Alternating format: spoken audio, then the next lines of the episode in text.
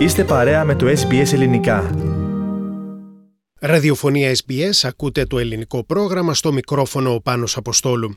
Η Ρυθμιστική Αρχή Ενέργειας της Αυστραλίας σε παρέμβασή της για την ομαλή διανομή του ηλεκτρικού και την αποφυγή παρατεταμένων γενικών συσκοτισμών προτείνει επενδύσεις ύψους πολλών δισεκατομμυρίων δολαρίων.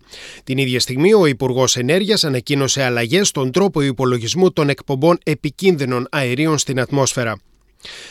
Οι προτάσεις της ρυθμιστικής αρχής έχουν ως εξής.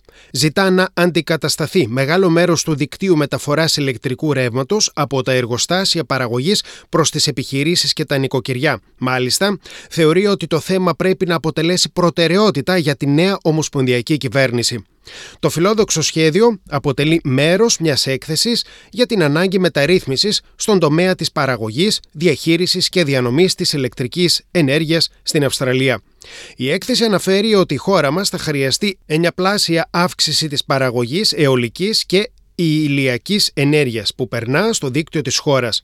Επιπλέον χρειάζεται να τριπλασιάσει την ποσότητα πράσινης ενέργειας που αποθηκεύεται και χρησιμοποιείται όταν η ηλιοφάνεια χάνεται για αρκετό διάστημα και όταν η ένταση των ανέμων δεν αρκεί για την παραγωγή ενέργειας από τις ανεμογεννήτριες. Ακόμα θα χρειαστεί να πενταπλασιαστεί το δίκτυο μεταφοράς της ηλιακής ενέργειας.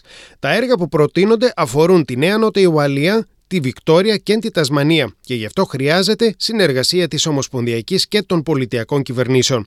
Αν τελικά προχωρήσουν και υλοποιηθούν τα παραπάνω, θα επιτευχθεί και ο στόχος για μηδενικές εκπομπές επικίνδυνων αερίων στην ατμόσφαιρα έως το 2050. Όπως αναφέρει σε γραπτή δήλωσή του ο διευθυντής της Ρυθμιστικής Αρχής Ενέργειας, Daniel Westerman, ο κύριος λόγος είναι ότι οι σταθμοί παραγωγής ηλεκτρικής ενέργειας που χρησιμοποιούν άνθρακα αναμένεται να κλείσουν νωρίτερα από ό,τι αρχικά είχε υπολογιστεί.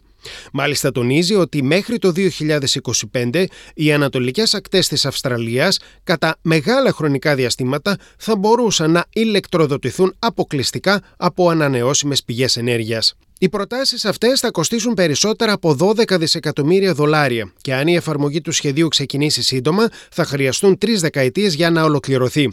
Ωστόσο, τα αποτελέσματα θα γίνουν αισθητά ήδη μέσα σε μία δεκαετία.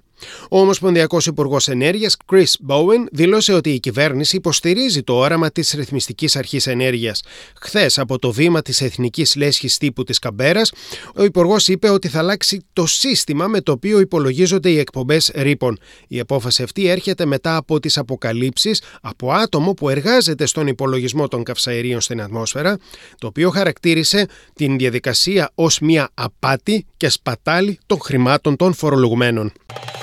Κάντε like, μοιραστείτε, σχολιάστε, ακολουθήστε μας στο Facebook στο SBS Greek.